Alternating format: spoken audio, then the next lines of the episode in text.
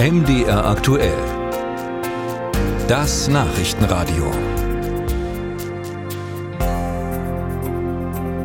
Der Verkehr muss rollen, sicher rollen. Das ist es, was auf Deutschlands Straßen zählt. Mit einem Update des Straßenverkehrsgesetzes könnte der Verkehr künftig aber auch verlangsamt werden. Zum Beispiel mit Tempo-30er-Zonen. Die sollen Städte und Kommunen einrichten können, wo sie es für nötig halten. Ist das ein Paradigmenwechsel oder Augenauswischerei? Sophia Spyropoulos hat sich umgehört, welche Erwartungen an das neue Verkehrsgesetz geweckt werden. Gesundheitsschutz, Klimaschutz, städtebauliche Entwicklung, das sollen in Zukunft auch Gründe für eine Tempo-30-Zone sein. Die Kommunen haben damit neue Argumente an die Hand bekommen, sagt der Bundesverkehrsminister. Aber Matthias Berwolf verspricht sich davon erstmal gar nichts. Ob die am Ende ausreichend sind, um eine Tempo-30-Zone einzurichten, das steht nämlich auf einem ganz anderen Blatt, nämlich in der Straßenverkehrsordnung, die noch keiner kennt.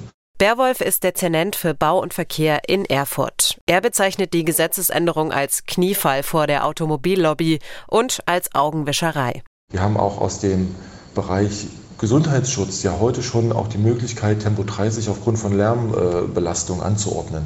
Aber die Verfahren sind so langwierig und auch die Stadt Erfurt hat jetzt wieder eine ganze Reihe von Maßnahmen angemeldet beim Freistaat, bei der oberen Verkehrsbehörde äh, zur Umsetzung des Lärmaktionsplans. Davon wurden zwei Drittel der Maßnahmen abgelehnt, ne? so, weil eben die Verlärmung nicht laut genug ist. Und dass sich daran mit der Straßenverkehrsordnung, die auf Basis des neuen Gesetzes festgeschrieben wird, etwas ändert, bezweifelt Berwolf. Zwar rechnet auch er mit Erleichterungen. Parkflächen in Anwohnerquartieren können einfacher ausgewiesen werden, sagt er, nämlich nach errechnetem Bedarf und nicht erst, wenn es einen Notstand gibt. Der große Brocken sei das aber nicht. Flächendeckend Tempo 30 in Innenstädten, das wäre ein großer Brocken. Viele Kommunen wollen das gerne einführen und haben sich in der Initiative Lebenswerte Städte zusammengeschlossen. 811 Städte und Kommunen sind seit dem 21. Juni dabei, darunter ganz neu auch Altenburg. Der Sprecher der thüringischen Stadt gibt MDR aktuell die Auskunft, man begrüße das Gesetz sehr, wenn es denn am Ende den Kommunen wirklich mehr Spielraum gebe. Den werde man dann auch ausnutzen. Wer sich dagegen nicht über mehr 30er-Zonen freuen würde, das sind die Zustellerinnen und Zusteller von Paketen.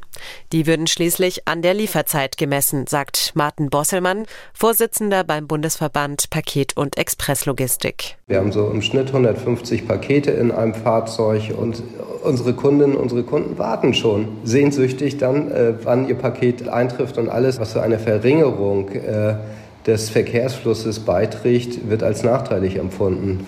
Veränderung wünscht er sich vor allem beim Thema Parken in der zweiten Reihe. Das ist ein Verstoß gegen die StVO und unsere Fahrer, unsere Fahrerinnen mögen das überhaupt nicht, sind aber, weil nicht genug Platz ist, häufig dazu gezwungen.